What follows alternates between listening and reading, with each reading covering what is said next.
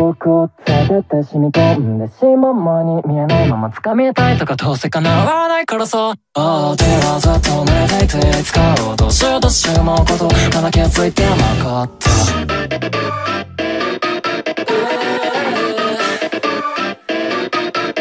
う